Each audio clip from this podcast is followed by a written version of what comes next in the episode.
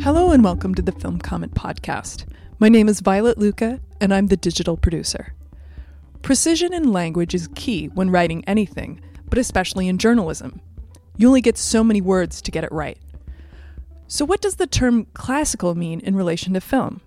Can we say that film, as a comparatively young art form, even has a classical mode? And why do certain filmmakers, like James Gray, seem to attract the term?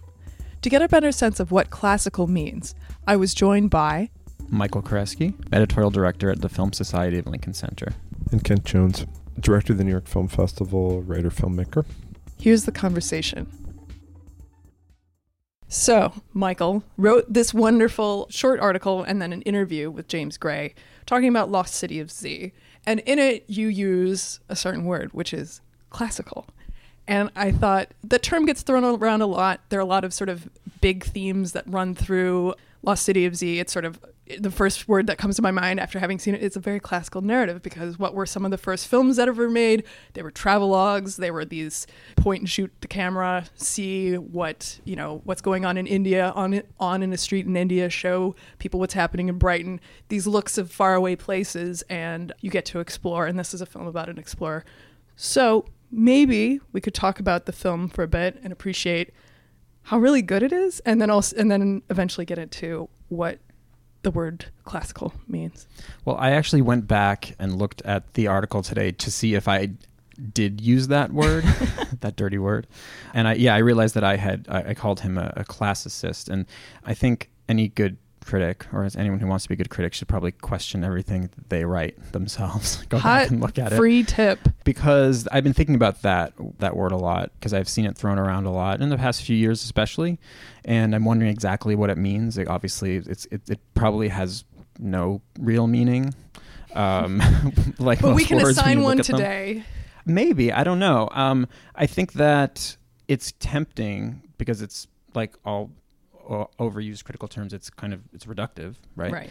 And uh, if you look back at actual classical Hollywood filmmaking, which is how I was using the term, mm-hmm. there's no one uniform style, and right. the, the movies that we talk about as being the great films are usually not necessarily classical because there's just no. whatever that means. So there's so much going on. So I, I, um, so though I use the word, I also am starting to be kind of uh, resistant to it but I do think it's inter- interesting that it's thrown around so much, and and it's fascinating to look and see why and what people are responding to. I think it's happening because you know Hollywood doesn't really exist anymore as it once did. We can't really we can't really talk about the Hollywood mode of production the way we once did. It's not the same.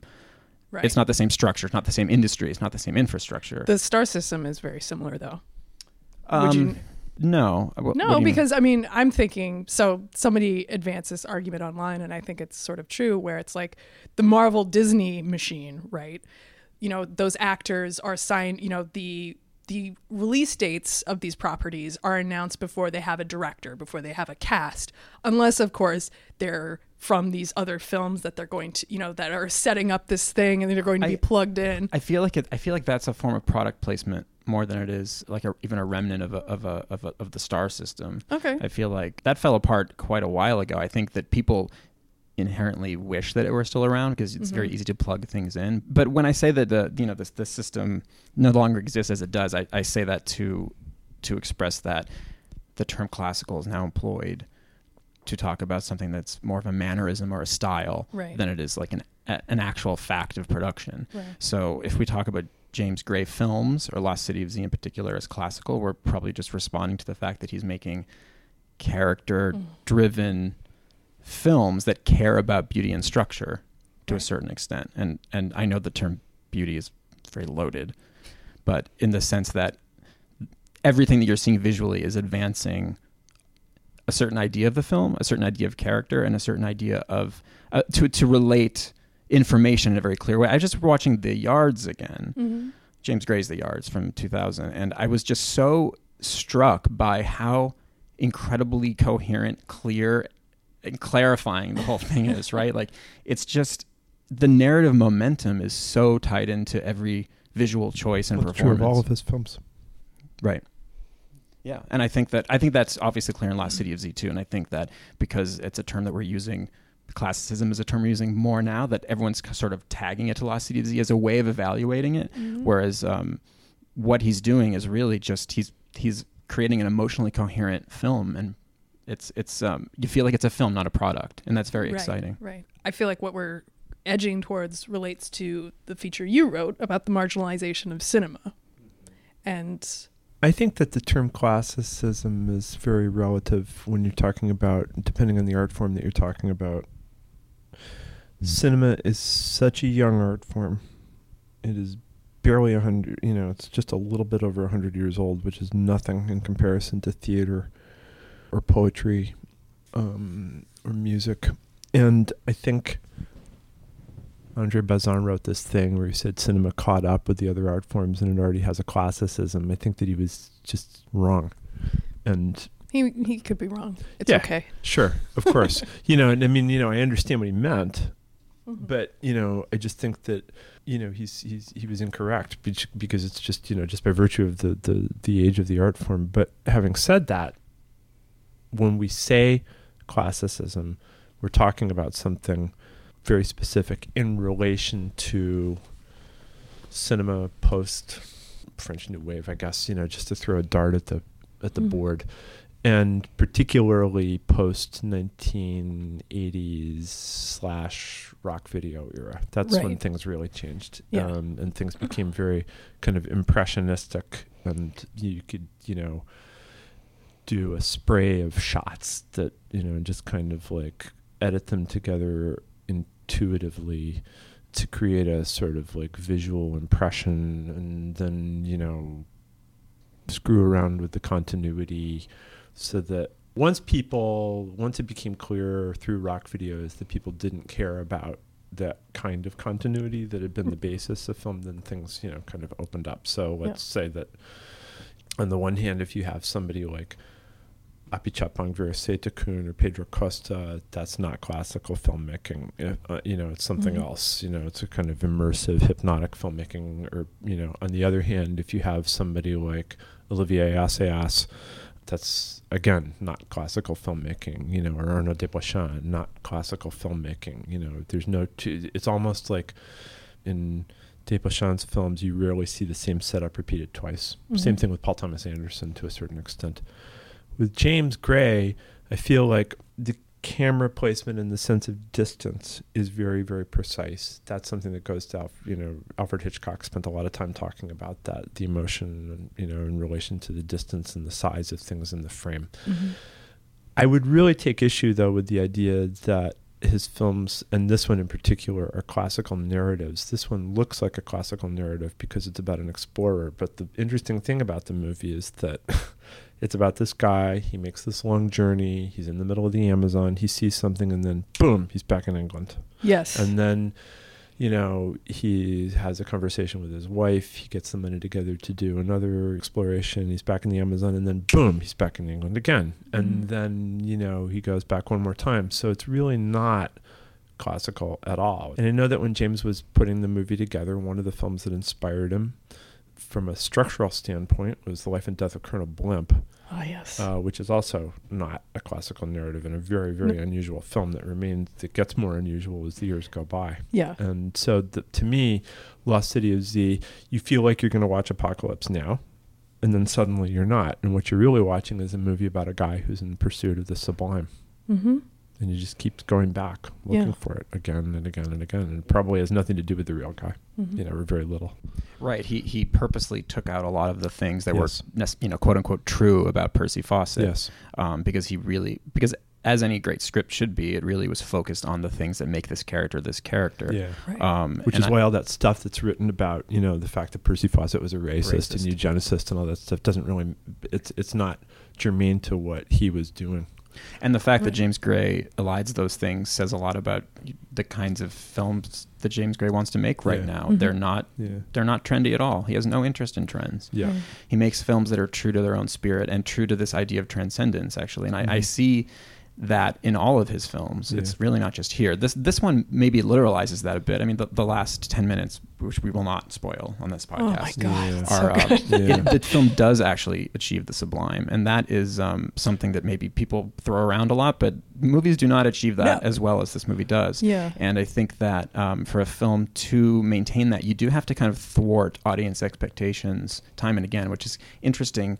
Um, what, as you were saying about the structure, there's something uh, stop start. There's something that's that's that's between you and that character. Even though this, ha- even though the film is uh, wedded to his his perspective and it's a Mhm. film about perspective, there's something that's keeping you out of understanding what his obsessions and desperations and desires really are. Right. You have to do that work as a viewer. Oh, this is a film about constrictive uh, Edwardian England. This is not a film about going into the jungle. The jungle is, um, you know, the jungle is a metaphor. The jungle Yeah. could be anything. Yeah. Because I mean, I think so many films now are based on a true story.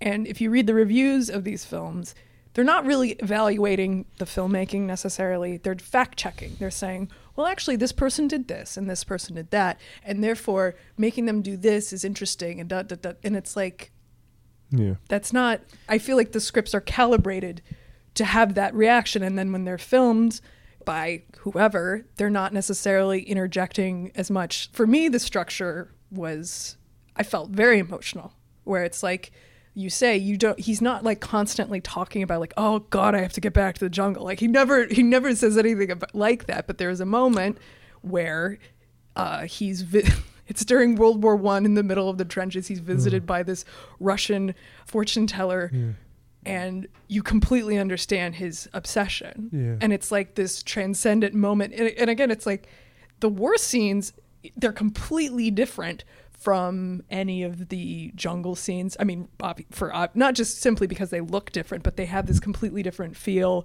But it still fits within the realm of the film. It, it's just it's just spectacular That- kind of filmmaking. That the fortune teller scene's a really good example of something that is just in there Mhm. so you can visually understand something. I mean, Right. it's there as a plot element, but there aren't a lot of scenes where he expresses this desire, and then Mhm. that scene happens, and it's the shortest scene, but everything crystallizes. yeah You realize that this is about obsession, but the, Mhm. but a lot of other scripts would underline that and say that over and over and over again. He does actually say that he wants to get back to the jungle. He says it when he's on when he's in the hospital after he's had the When he's- when he's chlorine blinded. gas but that's after but that's oh, after. oh afterwards. Yes, we've yes, been yes, let yes, in yes. right That's true. Yeah, I think you do get more an, an acute sense of that obsession the, the, the later and the later the film goes. But for the most part, it is a very matter of fact laying out of his Yes. Mm-hmm. experiences. Yeah. I mean, one thing that I think is really not remarked on enough, maybe it is, and I just don't know about it, but, you know, in, in his work, and it's very present in this movie, is how much attention he pays to the presence of women yeah and the women, you know, and, and how women are slighted and the damage that's done to them as they're slighted. You know, I mean, in the yards, which you just brought up, Michael, you know, that character is just shattering. And so is the Eva Mendes character in We Own the Night. So. Uh, the character of Char- played by Charlize Theron, by the way, you, you know, in the yards, and But, but also uh, Faye Dunaway and Ellen Burstyn sure, in the yards. yes, I mean that those are remarkable performances actually. they're incredible performances, but I think that it's the the way that the young women are exploited and damaged in in ways that you know in other movies are often taken for granted. He always pays special attention to, and then in Two Lovers, it becomes even more complicated. Yeah, well, I think what's Um, interesting about the yards is that um, because they're not the love interest, they're not taking the role of love, love interest. Dunaway and Burstyn are yeah. uh, examples of those characters who have already gone through that experience of com- of being left out of of of the of their Yeah. destinies or fates or whatever they want to be. They're already, they've already been sidelined and they, they're already in this shadowy realm to a certain extent. Yeah. But yeah, I think you're right, especially with the Sienna Miller character in The Lost City of Z, it's, which is actually a really wonderful performance. Mhm. She does a lot with with a, with a little, and I don't I don't mean that Yeah. she's not given a lot, but like any good script, she's given just enough to say, Yeah. and you get that character. And there's a real yearning and desire on her part for her version of transcendence and her version of the sublime, it might be different from what his is, Mm. but her pursuits are never honored in the way. well, they his are. Yeah, they are. He gives them lip service during the National Geographic Society meeting. One of my favorite moments of the film. you know, and but then when it comes right down to it, and she's like, you know, ready to go to the Amazon, and she's just like unheard, you know, impossible, no Right. way, you know, you'd never be able to survive it, and that's actually one of the most emotional scenes in the movie, I think, Yeah. in a very emotional movie. Totally, yeah. It's it's a long film, but there's nothing superfluous Yeah. in it. Like it's almost journalistic in how it's or poetic, maybe poetry in the sense that poetry is all about the economy of language. It's very precise, and that that scene in particular is just like he Yeah. he fits a lot of centuries, maybe Mhm. eons of you know sort of female uh, disenchantment and the refusal to allow women into this space. And like, I mean, obviously, she, he's essentially refusing her the sublime, right? Yeah. And you feel like the pain of that, but it, again, it's not like underlined. He's refusing her access to the sublime. Yeah, Yeah, yeah, that's right, and it's very. I don't know. It's also interesting in relation to this discussion that, you know, I remember when I saw We Own the Night, I, I, I didn't get it. And I think back about it now, and the reason that I didn't get it is because his films are so out of tune with what everybody else, Right. everybody else is doing. Mhm. I mean, really, around the world, he is absolutely 100%, you know, sui generis. There's no, so that, you know, it's an adjustment. Now, he certainly, and, and I think it has to do with the fact that he, when people look back retrospectively at works of cinema from the past, they tend to edit out certain things, you know, Mhm. from the experience to make things more coherent in one way or another. Well, that's what historical narratives do, right? Yeah, that's true. That's Like- true. But it, although I guess in, in the case of cinema, again, since it's such a young art form, you're talking about people doing it in a very kind of haphazard, Oh, I very know, willful way. You know, that's Yeah. more a little bit more unusual Well, in other art forms. Yeah, I mean, it's it's as you say, it's a little more than hundred years of cinema, and the idea that you would somehow cut corners and be like, these films just never existed until this point. It's it's not just sloppy. Yeah. It's like it's like a very it, it feels like an ideological cudgel, sort of, you know. Yeah, I mean, you know, the way that people talk about Douglas Sirk, hmm and or maybe still, I don't know, you know, but the way that they used to talk about Douglas Sirk was as if he w- sort of existed above the film.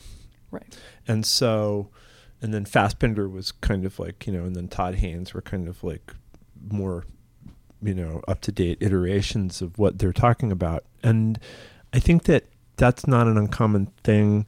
And that in the case of James Gray, you have somebody who really embraces melodrama full throttle. He Mhm. just doesn't. It's as if you know there was you know he just never has had a problem with it.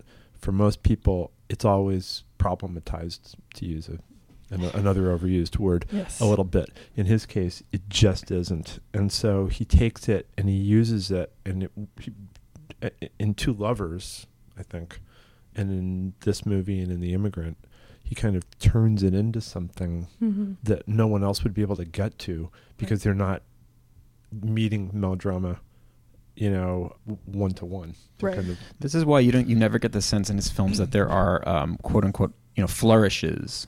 Mm-hmm. There are no um, th- there are moments like which interest me if you look at The Immigrant, which is a beautiful film, but and also for the most part a a, a straightforward film that one might call classical. Mm. But there's this whole sequence that is very uh, subjective when she f- goes to Brooklyn, and she ends up in that her aunt's house. It's a very disturbing scene for many reasons. But there is there is a flashback Mm.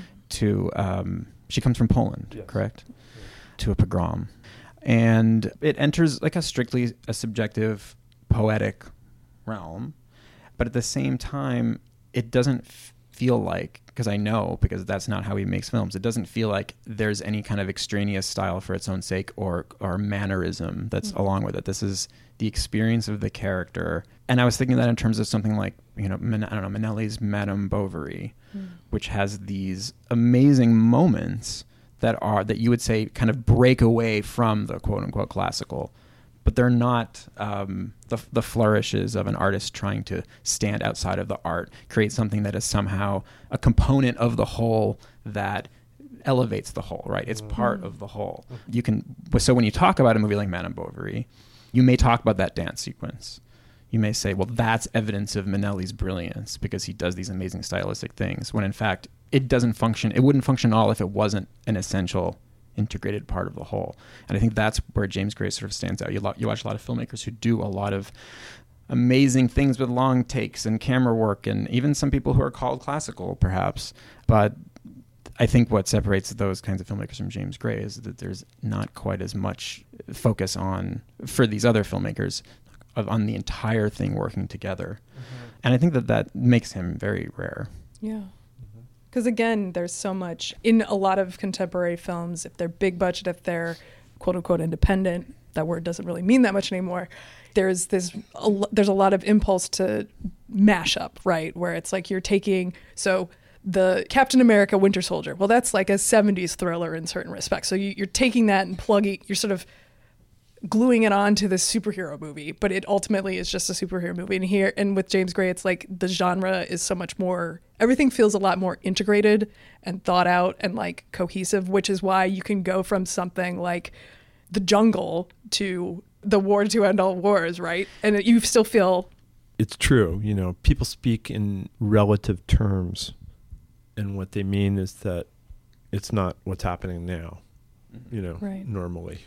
Yeah. Except that it, it starts to become what is happening now. I mean, I just want to say that if you're talking about Captain America, Winter Soldier, Avengers, Logan, you're talking about commerce. right. And now, 20 years ago, 30 years ago, if we were talking about American cinema, and yes, this does relate to this article that I wrote, you know, the marginalization of cinema, you were talking about blending together those things. Now, you know, I, I there, the Avengers, Logan, Captain America, Winter Soldier are here.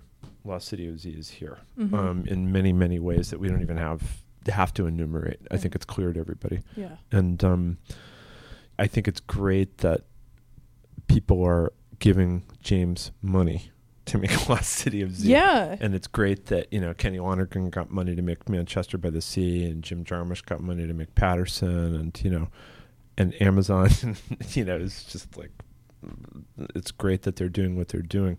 But it is a very different situation. And I Mhm. think, you know, that's something that's that's important to bear in mind, and that also has a bearing on this question of classicism. Of course, because it's like you need this is an industrial art form, you need resources to make it. And it's uh, what struck me about the jungle, the war scenes, is that they look really good. And not Yeah. just because it's like he knows where to put the camera, as you were saying before, but they just have a look about them where it's like somebody spent money on this. They were shot on film. And that too. makes a really big difference. And if anyone has a Mhm. chance to see it projected on film, that's very exciting. And I'm not a purist. I am not a fetishist of this, but I saw this movie on DCP and I saw this movie on film. It looks amazing both ways.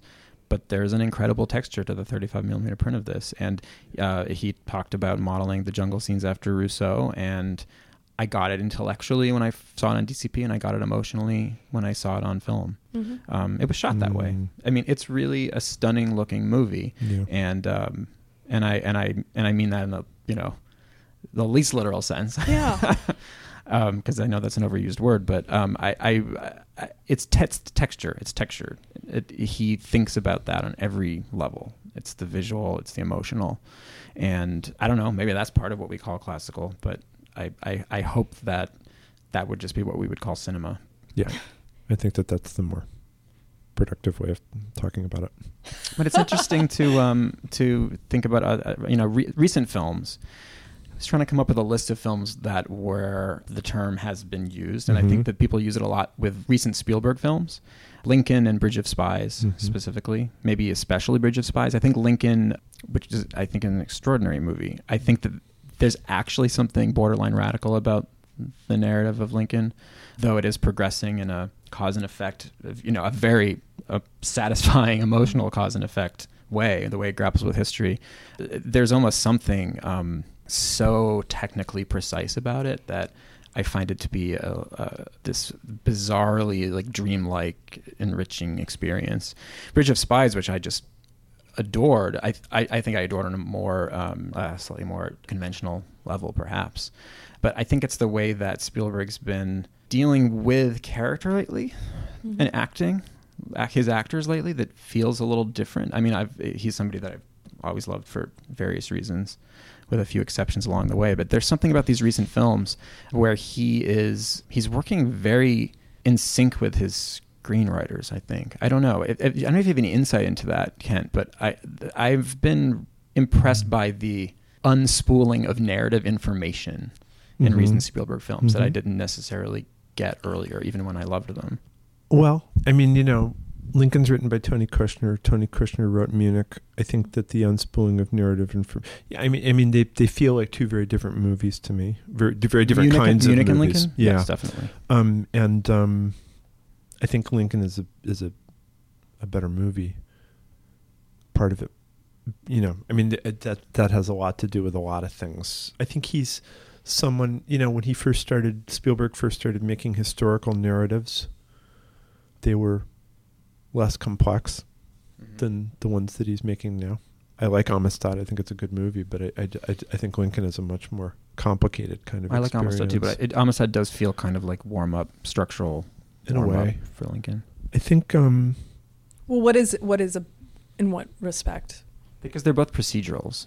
Okay. Am- Mhm, Amistad and Lincoln. that's They're- true. They they deal with American history in a very specific way. They Yeah. they follow single cases that have major major historical repercussions, Mm. but they're intentionally limited in that way. They follow a single case where they let that stand in for the whole. in the case of Lincoln, you're also talking about an actor who doesn't just come and you know play a part. I mean, you know, he brings something much more substantial to any movie that he's in.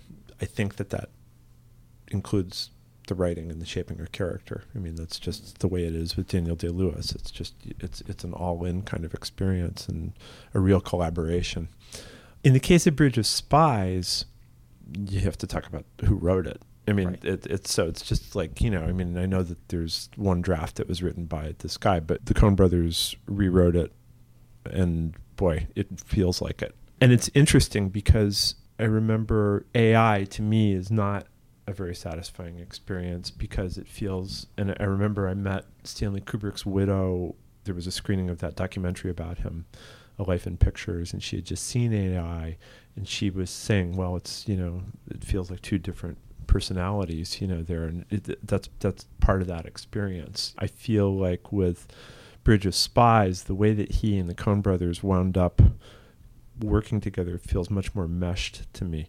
I mean they feel like they're and, and tom hanks too you know it just feels like a a very perfect kind of collaboration. You could debate about the thing in the train at the end. People seem to wind up with spielberg fixating on like things that last about 30 you know one second in, in, in the movies and they wind up saying i didn't really like that scene where he's looking at the you know you're just like what the, you didn't like the two second you know cross cut That happens you know, with a lot of people, but also I think it's because people people tend to freight Spielberg with a lot of symbolic gestures that he Yeah. doesn't necessarily do. It's Mhm. because he has such a there's so much power to what he shows Mhm. that you can kind of every moment glows in its own way, and you can you know latch on to one thing or the other. And that, those moments also often happen at the end. He does he does get a lot of uh, debate around his endings. Yeah, there are also things you know that are that are sort of like Tom Hanks is sitting at the dinner table and he says grace, you know, and talks over his daughter, the, the, the, you know sort of like family conflict stuff between Amy Ryan and his daughter and you know the clerk, you know his clerk who's coming to have dinner with them. It gets a little glib, but that kind of glibness has gotten more and more. It's it's it's there's less and less of it in Mhm. his in his work as the years have gone by. I think. So do you think then the my perception of Spielberg is becoming in a sense more classical is really just a perception because I do wonder that because I think it also ties back into this idea I said at the beginning which is that Hollywood as we once talked about or knew it is not is kind of no longer and that the kind of filmmaking Spielberg continues to practice now feels more anomalous and therefore there seems to be a more of an appreciation of him as a classical filmmaker But you know, I, I, I think that in his case, it's more. He appears to be more of a classicist in relation to everybody around him. Just like you know, you could say the same thing of silence. I mean, it's just sort of like movies that suddenly, I mean, you know, 10 years ago, that wouldn't have been the case. Now, it just seems like, you know, because in relation to, on the one hand, Captain America Winter Soldier, in relation to, on the other hand, La La Land or Spotlight in a very odd way. You know, I mean, I just I just feel you know, and then on the other hand, in relation to any of the movies that you see that are made with like gimbals and you know the camera just sort of like swinging around and you know that are kind of like put together in a very impressionistic way. Put together does- in the edit. A Or lot not of movies are made to be put together in the edit. Yeah. But but something like Moonlight's a good example of a very good movie that nobody would call classical. Right, because it's Right. using the I mean the, the its references are not coming from Hollywood. They're coming from like Taiwanese new wave films, from Hong Kong new wave films and like what I find is interesting about Moonlight and I don't think a lot of people talk about this is that with third cinema and like, you know, if you know, Cinema Novo, let's say, the reason why they used radical formal aesthetics was because they had radical politics that they wished to express and they're like this traditional linear narrative that has been established and propagated by Hollywood is not sufficient to express our point. And I'm not going to say that that is like Tai you know Taiwanese films didn't have necessarily super radical politics but they were using a different film grammar because they were Well, like expressing something di- and so That's part of it, but also Yeah. I mean ec- economics are always Right. part of that. I mean they they don't they also aren't expressing things in a Hollywood way because they don't have they don't got the, the cash money to do that. So you have these always has to be a workaround. Of so course. um, this is you know there's always a question you know politics or money what comes what comes 1st Mhm. If they had the money, some of these filmmakers what how what would these films look like and feel like? It doesn't matter. We don't need to know because what they created is so artistically interesting and valid and political. Um, but yeah, economics are always kind of part of a part of that debate. I mean, it was it's interesting, and, and Moonlight can also be talked about in that way too. It's a Yeah. one million dollar budget, um, you know, extraordinary success for various reasons. Um, but Barry Jenkins is a filmmaker who works in that particular way, both because he's influenced by these other more impressionistic art house filmmakers from around the world, but also because he's working with a one million dollar budget. 1.5 Sure. I mean, who Mhm. knows what what he'll do next? I mean, Right. if there's a particular kind of grammar that he might want to try, uh, I don't know. It depends, really. right Well, yeah. I mean, I have a feeling though that Edward Yang and Hou Hsiao-hsien had as much money as they wanted. I, I doubt that they would have, you know, wanted more, and I think that they probably made exactly the films that they that they wanted to. But you know, that's one thing. I, I but I also think that you know, um, in the case of Moonlight, it's not so much like the choices about whether or not to move the camera. Uh, to me, what makes the film not classical, quote unquote, is the structure of it. So, you know, I mean, and the structure of it means that you're going to have your penultimate scene in a restaurant where a lot of it has to do with the texture of the cooking of the meal and the Mhm. serving and the, the gesture of putting the plate down in, fr- in front of him and the rhythm of, of talking. And so, you know, I think that, but, but that's a structural matter, Mhm. you know, and that's something that needs to be Sure. Th- It's another, it's, it's another reason why I film like Steve Jobs is completely non-classical. I mean, th- that it's what everything it's doing is built into this structural conceit Yeah. that fuels it. Yeah, it's not right. It's not tied to budget necessarily, especially in the U.S. But it's interesting when um, l- larger films seem to, or bigger budget films, American films, are taking on these these stylistic ideas and conceits incorporating yeah because that, nec- that don't necessarily come from that don't necessarily come from an artist an American vernacular. Right, because I mean, Kent, you when you were when you were first talking about like the influence of music videos. Well, music videos, what were those? Those were taking very avant-garde, initially very cheap and then increasingly expensive, avant-garde experimental filmmakers and letting them into the homes of people in the middle of the country and like exposing them to sometimes they would quite literally just rip off something like Un Chien Andalou, let's say.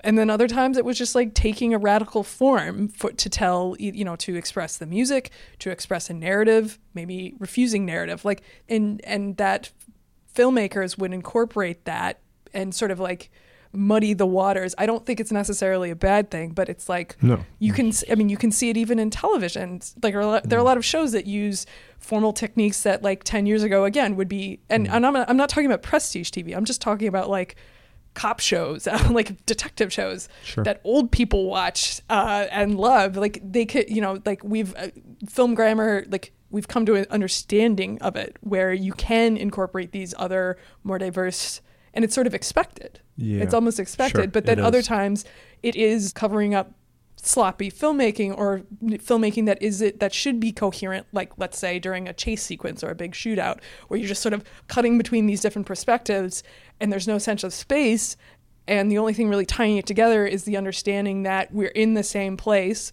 and we're hearing the same noises and therefore this makes sense even though it doesn't Well, I mean, look what happened to John Woo when he left Hong Kong and came to the United States. I mean, you know, uh, it's that's a very simple example.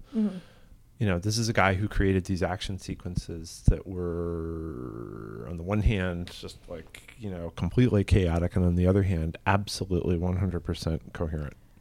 i believe What- the term you're looking for is man opera but when he but when he came to the United States and you know first he made Hard Target and then there was Broken Arrow but then the first big hit was Face Off and Mhm. the action sequences in that are kind of like everybody else's action sequences or where they were tending and so I think that it's it's a it's actually at this point a commercial pressure you Mhm. know that mim- that masquerades as visual freedom you know and it's a, and it's a commercial pressure that's on lower budget movies too you know Yeah. i must say and so i th- i think that that's you know the when it happened by the way I, i'm not sure i'm not sure how much i agree about the avant-garde being the model for rock videos in the first place aside from like i mean you know David Byrne and Brian Eno actually had Bruce Conner do two, you know, and he made two great films out of, you know, America's Waiting and Mea Culpa, but that's that's an anomaly. I, I think Well, Kenneth no, the Anger, first the first music video was avant garde. Like video killed the radio star. That is, I think that I think you could. It's it's not necessarily you could show it at views from the avant garde and people would stand up and clap, but it's like it's it's it's not like promotional videos made for music that were shown on like mu- pop TV shows before that time. It's using these video effects. It's it's like Yeah. Nam June Paik Yeah. level video effects yeah, and yeah. doing all this stuff. That's like true. for that, Yeah. yeah.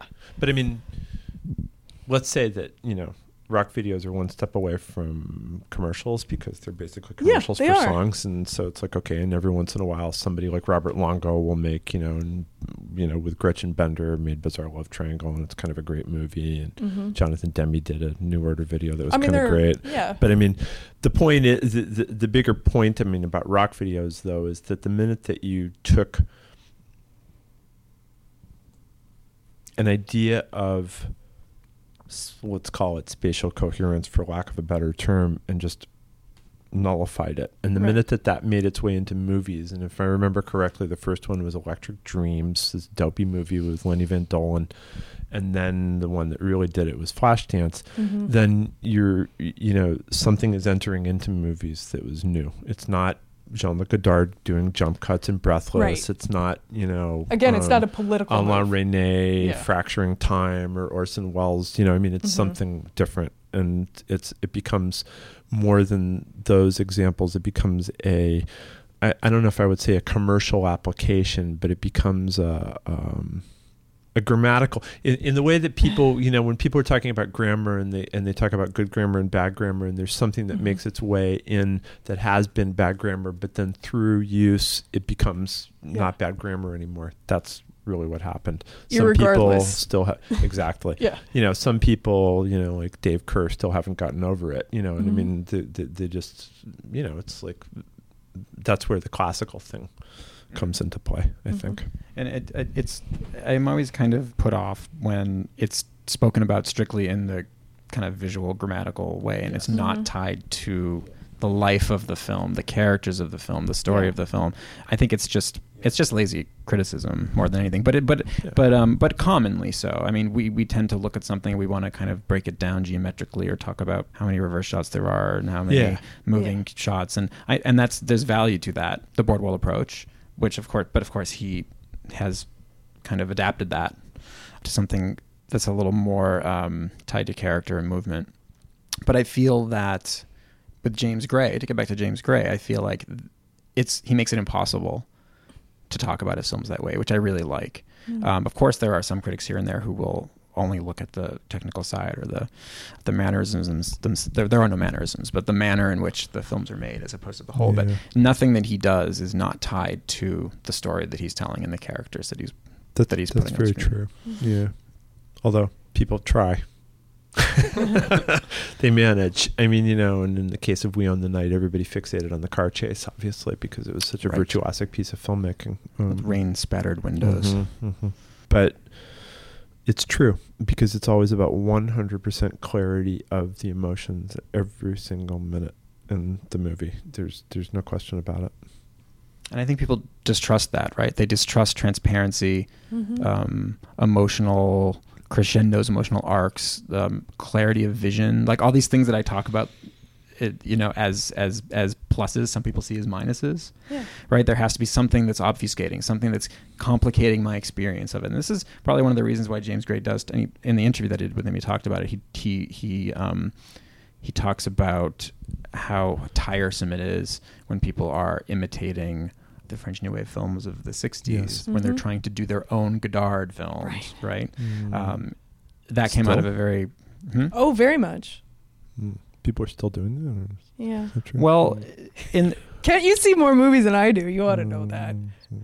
I- Um, I mean, maybe, maybe imitate is the wrong term. Maybe it's just the maybe it's even the, the critical response, right? We Mm. there are films that um, try to complicate your emotional attachment oh, or for connection sure. to the I'm film. just talking about the Godard factor. Yeah. right. Right. Well, it's he not he used, he used Godard as an example Yeah. of you know he said that was done. He did it in the '60s. Right. Now we can move on. Like he, he loves talking, as as you know, Yes. Very well. He loves talking about you know the fantasy yeah. and how we Yeah. should give in to the fantasy as Right. opposed to um, yeah. block it, which is what he feels Yeah. like a lot of films do. And I think that's true. And I think it's definitely true the way people respond to films. And That's I true. I think there should be I don't know, more openness, warmth and acceptance of that the Well- pursuit of fantasy, which ties into also Percy Fawcett. So it's interesting how he, he, he feels kind of like one with the character there. Yeah. I mean, it's a point that, you know, um, Brian Eno's made. Mhm. People are too obsessed with control. They don't pay enough attention to surrender. I think that the reason for that is because people got, you know, not everybody, but, you know, a certain, let's say, it became, you know, a certain segment of, of the population, you know, college educated, you know, I, whatever, people who are aesthetically inclined, people who are politically inclined came to distrust the idea of surrender. And that still lingers to a certain degree, but I don't really understand how you could possibly create art without it. And I don't think anybody would really disagree if they got right down to it, or else you'd wind up with a bunch of movies like Riddles of the Sphinx and, you know, Crystal Gazing. I mean, you know, it's Mhm. just like uh, deadly experiences that are do very good jobs of breaking down the fourth wall. But I mean, you know, I guess that he does, yes, he does talk about that a lot. He addresses it and he but in his movies he doubles down on it because i mean you know um, in in something like this and again we can't really talk about it too much because it's it hasn't come out yet and people should really be able to experience it for themselves but i mean well, by know the time this airs, it'll come out. okay but we don't want to talk about the ending of that movie No, oh my But- god! But, but I mean, I will talk about that uh, Yeah. absolutely jaw-dropping sequence where they meet the natives for the first time, and he says, "Everybody, okay, get out your your, your instrument and start playing, you know, Soldiers of the Queen." yeah, And then the arrow hits his Bible, Mhm. and there's a f- stream of you know memories of his family, the thing that he's left behind in pursuit of the sublime, and that's what the movie is. The sublimity is already there, Mhm. and what he's doing is he's going away from home in order to see what he already has right. which is a very very moving thing you know and i don't it's something that people have made movies about before but never looked at it that squarely. And that particular scene was an invention on the set. I don't think that it was in the script. There was something in the script about meeting, you know, the tribe, but there wasn't that or the way that he moves, goes in and then comes out. You know, talk about, you know, just bringing the audience under the spell of the the emotional pull of the movie through the means of cinema. It's an incredible sequence. Yeah, and, and the film overall has that sense of wonder and awe in the best possible sense. I know it's a term that those are both terms that evoke distrust in some viewers. Mm-hmm. Um, some um, I just I just think that there's an uh, there's a certain approach to film that was born in academia Mm-hmm. that um, is all about creating these barriers and walls between the viewer and the and the film. And um, this is interesting that you bring up that scene because that for me was the most Spielbergian sentiment in the film, Mm. and I think that that's a term that would get a lot of people's hackles raised for many years. But when Spielberg is at his very best, he's communicating this in a completely unadulterated way where there's no division between the viewer and the screen. Um, so I think that it, maybe those two filmmakers have you know more in common at heart More heart in than common, one would certainly. say. One of them would. than one of them would Um, want to admit. Yeah. yeah. Um, but you know, no. At the end of Two Lovers, which is a film we can talk about since it's several years old. I mean, you know, when you're when you're That last shot, one of the best last shots that I've It's seen. a great last shot, but it's also the arc Which of is the what? Explain to people. Well, I mean, we have to talk about how to, how it gets there, but I mean, you know, we're t- th- you know, it's, it's Joaquin Phoenix is you know a guy who lives at home with his parents. who's a very fragile and you know a- an overgrown Jewish boy living in you know deepest Brooklyn who looks out his window and sees the blonde goddess of his dreams. You know, and then also has another you know just as compelling and beautiful woman, you know, from his part of the world, played by the, that incredible actress Vinessa Shaw. So it's Gwyneth Paltrow and Vinessa Shaw, and then the fantasy of his life with Gwyneth Paltrow builds to this incredible peak in the sequence where they meet on the roof, and you know have a sexual encounter that's like something you know out of the scene out of Bell Tower and Vertigo, um, and then you know he's going to give up his future with Vinessa Shaw, and then everything with Gwyneth Paltrow just completely falls apart.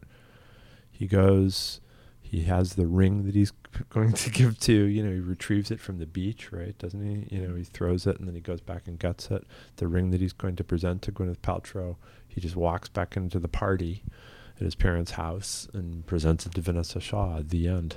Hmm. And you know that his life is probably going to be very sweet to a certain degree, and then also filled with longing for what he doesn't have. Right, a completely universal emotion, truth. Yeah, um, yeah, something none of us have ever experienced. yeah, but no, But true. ties nicely into what you were saying about Lost City of Z, right? Yeah. Looking for the thing that you probably can't obtain, and you, on some level, know you m- may never obtain. yeah, Uh, you know, quixotic ideal, perhaps, and then you find what you were looking for was kind of already there, but you have to sort of change your expectations and alter your ideas of what reality is, and Mm. Yeah, I, I mean, I find, um, I mean, the immigrant is an interesting, interesting for its differences from that. I think because there's such a Mhm. completely open-ended finale to that movie, and that is I think that's different for him. If I, if unless I'm mistaken, if you can recall, there's there's always a sense of um, bittersweet closure in his films, but the immigrant, it's it, you know with that amazing last image, really feels like it's opening out into unknown, which is perfect for the particular subject matter. It makes perfect sense for that film. But Mhm. um, I remember being really struck by the end of that, thinking that it was Mhm. something new for him. Mhm. On that dreamy note, we can end it there. But before we close, as we always do, it would be great if we could go around and say a film that we saw recently that we liked. I will start. I was talking with Nick Pinkerton, and he we are sort of chewing the fat about Robert De Niro's performance in Raging Bull and how funny it is, but then also how nuanced and little things he does with his mouth guard. So I rewatched that recently, and You liked it? yeah, big surprise. It was pretty good. Yeah, it's all right. Well, I'm gonna be real bold and say I enjoyed it. and I mean, that's a that's actually a film we could have probably talked about in the part of this discussion where, you know, Mm-hmm. You know, from your great chat with him, I learned that he decided to make it in black and white in part because uh, he hated how the red gloves looked, which I think is I think Michael Powell had a big problem with the red. Actually, Ah. he was the one who convinced him. There we go. Okay. Well, that's that's not what the transcript says, but anyway. Anyway, yeah, just yeah, just how there are elements of that film that are very linear, very like traditional sports story, and then there are these. Every time I watch it, I can never get over how utterly batshit insane and wonderful and terrifying the boxing sequences are, and not mm-hmm. just and not just the one where you know, the final fight between him and Sugar Ray, the you know where he makes the pretty fighter not so pretty anymore. All like what those fights convey and how they are you know composed and you know e- each one has its own style. Totally, I mean, he saw totally. them. He saw them as he saw them as the as musical sequences. Yeah. Right. I mean, he he compared the movie to Red Shoes more than any other film. exactly. And uh, I'm really glad you like it, Violet, because I needed convincing. yeah. the Raging Bull is great. Yeah, I've, So always, I've been. I've, I've been on the fence about Raging Bull. I'm glad I could help you guys. I just want to help small films that maybe people Yeah. haven't heard about. Don't overcook it. You overcook it, it defeats its own purpose. Bring it over. You can't Um, you can't put the dishes in the Bring it over. It's like a piece of charcoal over here. Bring it over You call those carrots? I got no choice. I got no choice. See, You a very fucking funny bunch movie. of guineas. You're always anyway. we will not quote Um, the funniest part of the movie, which is the Joe Pesci on the telephone. Oh my Yeah. god, Yeah, we will not quote it. Oh yeah, my god. no. Also, yeah, let's can we have a moment to just like appreciate Joe Pesci, who's like really criminally underrated. Several Absolutely moments to appreciate Joe Yeah. Pesci. Mm. And it just the other night, not the film I was going to talk about, but just the other night, I was flipping through DV. My cousin My Vinny was on. Vinny. I, I, couldn't, I couldn't turn it off. I watched the rest of the film. There was an hour left. I could not turn it off. Where's his Yeah. retrospective? Good question. I've only seen one film. I mean, I, I can't. I've seen some newer films that I, you know, Zip, that- zip, a that's couple fine. a couple newer films, but I've only seen. You know, the only film that I've seen because I'm I'm you know editing my own film is um, Barry Lyndon, which I saw Oh, the other night yes. at, in uh, Deepest Brooklyn with a live orchestra. Let's just say that it wasn't well. You know, it was 45 minutes late. It's a Oh, three-hour movie. It was Saturday night, whatever. But and it was in the middle of Midwood, you know, at the King's Theater, which is oh. beautiful. and it was also a 2K scan. You know, it was, you know, and it was a little. Maybe the screen was a trifle small for the size of the theater. A great movie's a great movie, and Yes. it wouldn't be my first choice for a live orchestra movie. It's an odd thing because what you're doing is destroying the mix Right. by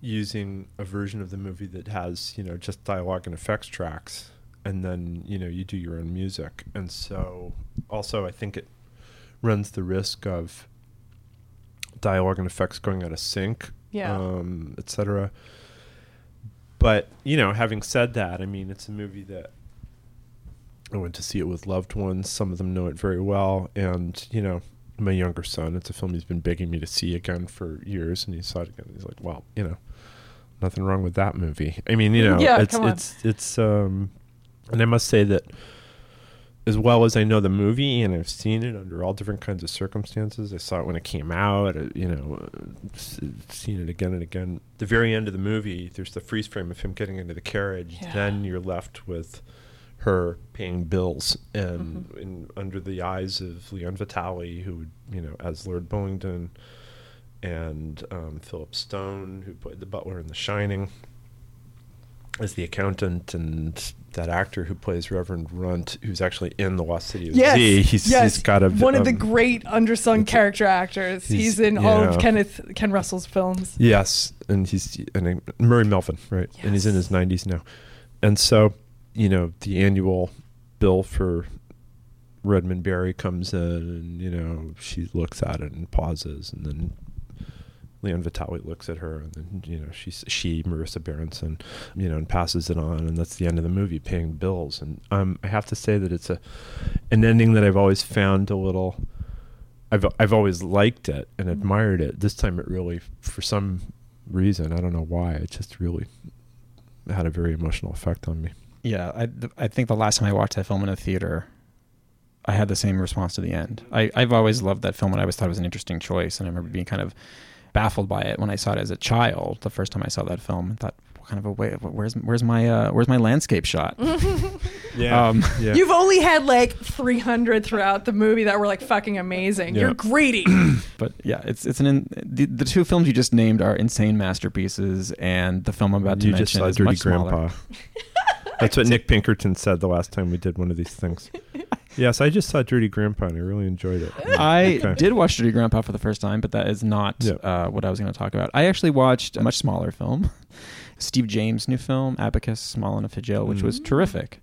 And uh, It's a really just good movie. yeah, just Mm. very briefly, I think the film's coming out theatrically in a few weeks.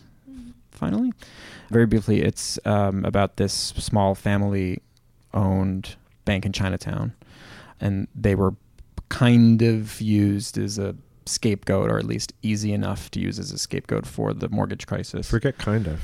definitely used as a scapegoat. they were the only bank prosecuted, and they're this tiny family-owned business. And what I really liked about this film, and I guess I don't know why I didn't expect it because it is Steve James, and he makes very interesting and sometimes beautiful films, um, is that this is an obviously incendiary topic. It's a very upsetting political topic, um, but this movie is about the people. This is about this family. You just get to know this family. This, these, uh, the the daughters who run this operation. The the father who's owned the business for many many years in his 80s now, and it's basically run by his three or maybe four daughters. Maybe three of them There are on three. screen a lot. Three daughters. Yeah, but well, one of them is involved with the bank. Two of them, one of them worked in the Manhattan prosecutor's office. You know, and That's she right. and she resigned and That's went right. to work on the case. She And resigned. Another one, I think, was a lawyer as well. I just felt privileged to get to, to know these people and to kind of watch how they were mistreated by the press and by the law um, was was um, edifying and and um, moving. So We- I, I highly recommend that film. We showed the film in the festival, New York Film Festival last year, and they all came, and they all, you know, came as a, you know, and, and they stand proudly together, and it was a great thing to share the stage with them. And the mother, as she is in the movie, she's like, okay, you know, maybe it's time for the, you know, my husband should stop talking so much and let the daughters talk. You know, he talks too much. You know, that kind of thing. It was very. There's it a lot of that in the sweet. film. Yeah, you just sure. get to know these people, and it's all about. There's this whole little bit about a sandwich, Yeah. And it, I was just I felt so lucky to be able to see that scene, like just Mhm. talking about a sandwich order and is it too is the sandwich too dry, too much for the father, the way that Yeah. they look out for him, Yeah. Yeah. the way they look out for each other. I think dad needs to go home. He looks tired. You know, that kind of thing. Yeah, it's It just brings the Yeah. whole horrible event home on a very personal level. Well, thank you both so much for coming. Thank you. Thank you.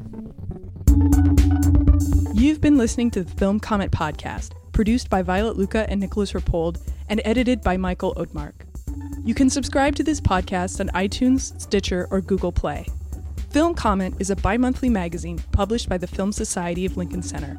Since 1962, Film Comment has featured in depth reviews, critical analysis, and feature coverage of mainstream, art house, and avant garde filmmaking from around the world.